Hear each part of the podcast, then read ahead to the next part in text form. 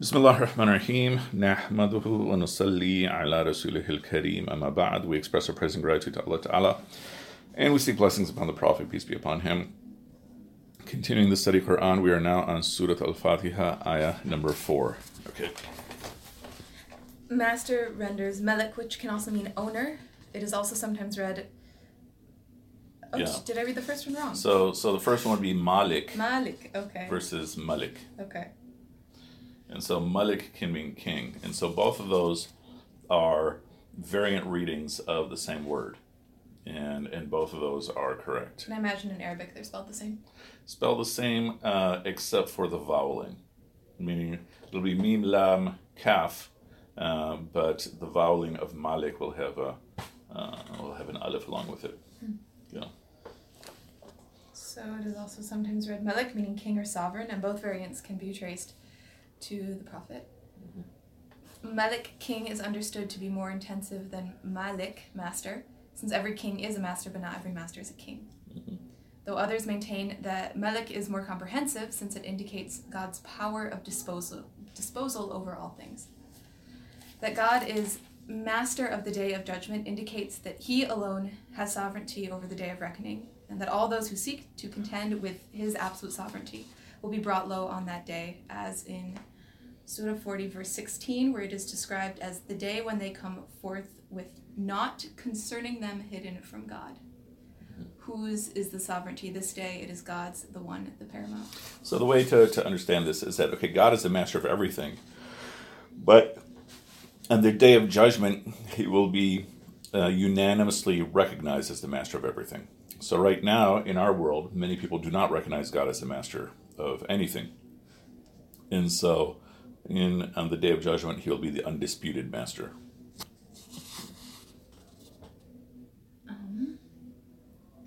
In this regard, the prophet is reported to have said, On the day of judgment, God will grasp the earth, fold up the sky with his right hand, and proclaim, I am the king. Where are the kings of the earth? Where are the tyrants?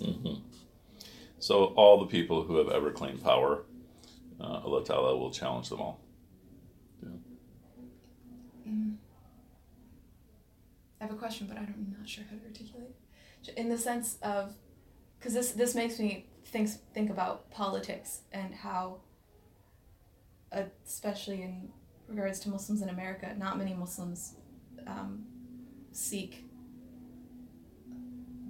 political power or or learning about politics, and in times in the community, it, it can be seen as a, a sort of black mark on one's reputation if you try to pursue politics.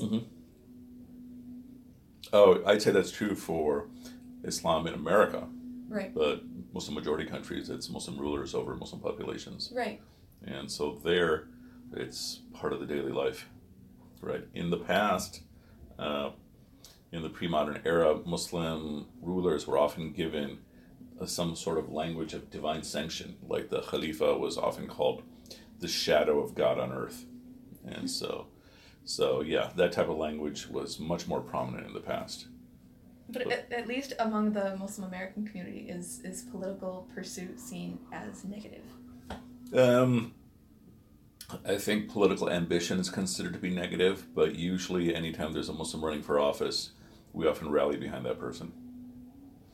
You know, Um, the day of judgment is the day on which the account of jinn and human beings comes due. That God is master of this day alludes to the inevitability of the meeting with God, since all are returning to Him.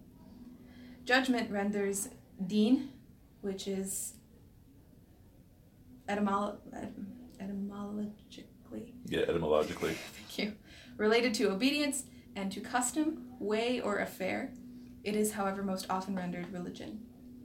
Deen is also closely related to the word debt, dain, found in Surah 2, verse 282. When you contract a debt, dain, with one another for a term appointed, write it down. While dain refers to a debt, deen refers to the repayment of our debt to Allah, and Allah is also known as al dayan, meaning the one who repays. The day of Deen can thus be understood as the day of the requital and reckoning for actions performed in this world, as in Surah 25, verse Surah 24, verse 25. On that day, God will pay pay them their just due in full, and 40, 17. On that day, every soul shall be recompensed for that which it has earned. hmm So another way to look at the day of judgment is usually we think of it primarily we usually think of it as a day of judgment. And another way to frame it is a day of balancing all the accounting. Uh, anything that I owe you because of wrong that I've done to you, I will pay back. And anything you owe me because of wrong you've done to me, uh, you, um, you will pay back. And then any good that I've done, God will pay. And so all of the books will get completely balanced on that day. Thus, the day of recompense. So, This day is also also referred to as the day of reckoning, since all of one's good and bad deeds will be weighed, and one will be taken to account for all that has transpired during the life of this world. As in seven, eight through nine, and the weighing on that day is true. So those who balance, whose balance is heavy, it is they who shall prosper. And as for those whose balance is light, it is they who have ruined their souls by having treated our signs wrongfully. Mm-hmm. Given the importance and finality of this accounting, when asked who is the most intelligent of believers, the prophet replied, The most frequent in recalling death, and the best prepared for what follows it. They're the most intelligent. Following upon the prophet's advice, the second caliph, Omar ibn, ibn al Khattab, Yep. is reported to have said, Bring yourself to account before you are brought to account, and weigh your deeds before your deeds are weighed. yeah, so a couple points here. Um, going back to the previous page, you know, as for those uh, who whose balance is light, it is they who have ruined their souls. Um, and so when I am doing something wrong to someone else, I'm actually committing oppression against myself. Right? That if I am doing something wrong to you, how am I oppressing myself? Because I'm going to have to pay you back, which means I'm going to be cutting away from my good that has been saved up. So I'm actually wronging myself in terms of the big picture. And thus, uh, what is the most intelligent way to approach things? To have conscious, uh, constant recollection of death, and then prepare for what, what is coming on the other side. Right. That will help keep my priorities straight in terms of what's important, what's not important. Okay, continue. From one perspective, in the progression of divine names from Allah to Ar-Rahman, Ar-Rahim, and Al-Malik, uh, there is a descent from the highest level of the divine essence down to those levels that are in direct relation to the created order. Ar-Rahman denoting the general mercy that encompasses all things, and Ar-Rahim denoting the particular mercy that God bestows upon those whom He chooses. Then God's function as Al-Malik or Al-Malik Yeah. the difference is so slight, Mhm. uh, pertains to his management that all affairs in the created order. hmm So, so the key point for our purposes again is that the a default attribute of Allah through which we look at all the attributes would be Rahman, that He is the one who gives mercy to everyone, and then within that Malik or Malik is king or master would mean that He's the one who is running the whole universe, and He's the one who owns all. Okay, which I think is easy to understand. It is, in a sense, a lower divine name because the existence of an other is necessary for this aspect of God to become fully manifest. Thus, like the name Ar-Rahim, it pertains to the divine acts. In this sense, the progression of names in verses 1 through 4 reflects the descent of the created order from the divine principle. The second half of a Fatiha then pertains to the ascent from the created order back to the divine principle. Okay, so now let's look at ayah 5. What does it say? In verse 5 begins the direct address of Allah in the second person, a marked change from the praise and description of God in verse 1 through 4. So, the first part is praise be to Allah, so it's third person. And then, and then it becomes you alone we worship, you alone we ask for help. So the address changes. Uh, it's still fair to say that the speaker from start to finish is still you, the reader. Um, that I'm saying, you know, Alhamdulillah, I'm, I'm expressing praise and gratitude to Allah, even though my language is in the third person, I'm still speaking to God. And, and then from there, you alone we worship, you alone we ask for help. So here, he's basically saying the address changes, but I don't know that the speaker changes. Human beings speak here in the first person plural, hence not only as individuals but also as vicegerents of God, supplicating Allah on behalf of all creation. To speak to Allah in the first person plural rather than the singular also implies humility before the divine, both because one is not focused solely upon oneself and because one acknowledges that ultimately only Allah has the right to say I. Yeah, so that's more of a an abstract metaphysical concept that okay, only Allah has the right to say I. Yeah, that's fair. In the presence of Allah, only Allah has the right to say I. But um, I mean, there's many du'as when someone is speaking to Allah and they're speaking to themselves about themselves in the first person. You know, like Zakaria asks Allah, "How am I supposed to have a son? How am I going to have a son if you know my wife is old and barren?" Where Maryam asks uh, Allah or asks the angel, you know, you know, how am I going to have a son, uh, even though I've never been with a man? So, from like a supreme metaphysical context, uh, yeah, sure, only Allah Ta'ala has the authority to, to use I. Yeah. We worship renders the verb na Na'budu. na'budu, which also indicates servitude, obedience, and adoration. The first phrase thus indicates standing before Allah as a humble, adoring servant or as a slave abd. The state that in reality all created beings are in before Allah. As in 1993, there is none in the heavens and on the earth, but that it comes unto the compassionate as a servant abd.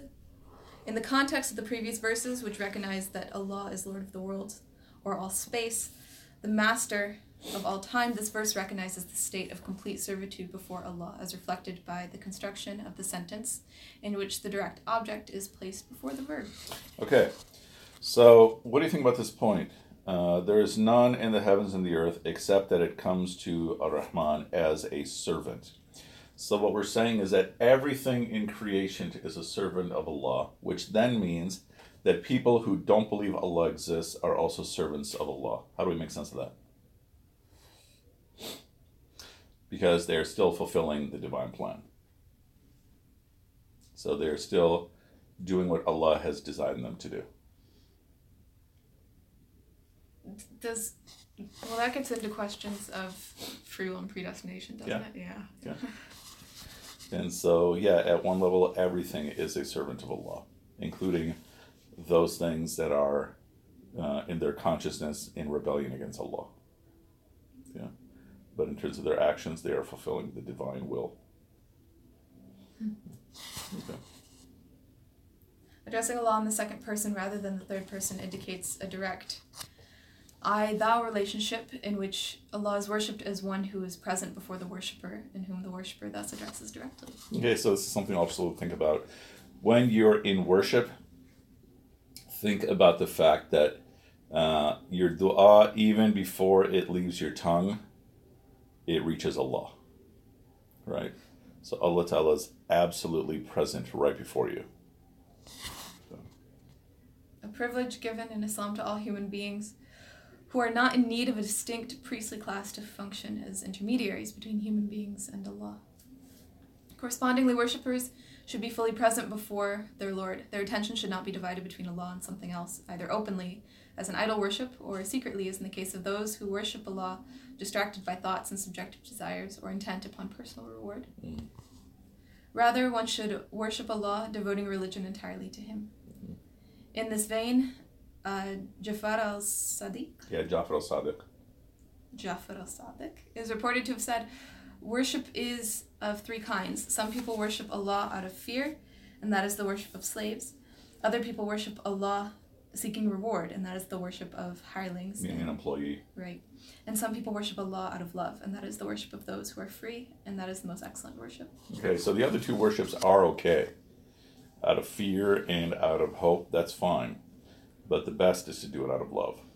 I was actually speaking to an international student the other day who, a Muslim, who said, asked, asked me just in general what I thought of the MSA here. And I, I said, I said, I, I don't know what answer you're trying to, um, in, in what regard. Mhm. And she said, I just feel like you all practice a very American Islam.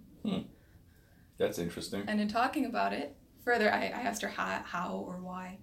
She said, everyone's always talking about love. Like Allah loves us. We don't say that in my country. That's funny. yeah. Yeah. So, going on. Uh, true worship or servitude, ibadah, is understood by some to constitute the greatest degree of humility and self effacement before Allah, which is necessary in order to recognize one's complete reliance upon Him, since Mhm. Allah is the rich and you are the poor. So, so putting both of these together at one level, we are in complete obedience to Allah or seeking to be, and then the other, uh, we are in complete vulnerability and reliance on Allah. Uh, vulnerability before and reliance upon uh, upon Him. Yeah, and that sums up uh, even the answer to many, many philosophical questions, like the question of why. Well, this is how He set up the system, and we have no power otherwise. Like why He set it up so that we have to live on Earth and not go straight to paradise or something, because He set up the system this way, and we have no power to make it otherwise. The expression of servitude necessarily precedes the statement that one seeks help from Allah, since one does not seek help from a king without first acknowledging the king's power and sovereignty. The request for Allah's help can thus be seen as a, as a request for further aid in worshipping and serving Him and in all of one's affairs. Okay, so so this will be a segue into the next ayah, but what are we saying? That ultimately, what am I asking help for? I'm asking help for um, for becoming a better servant of Allah. So this is not the same as me asking for help in changing my tire or help in a homework assignment. That is also included, but the real help, where only Allah can give it to me, is guidance a request founded upon the acknowledgement that one is never independent of Allah, and that it is only through His assistance that one can worship Him, not through one's own power and strength. Mm-hmm. Okay, let's keep going on ayah 6. Do you have time? Oh, yeah, we'll have to stop right here. Okay, so next time, inshallah, we'll start with ayah 6. Subhanakallahumma bihamdika nashadu illa la ilaha illa anta nastaghfiruka wa natubu ilayk wa akhiru da'wana anil rabbil alamin.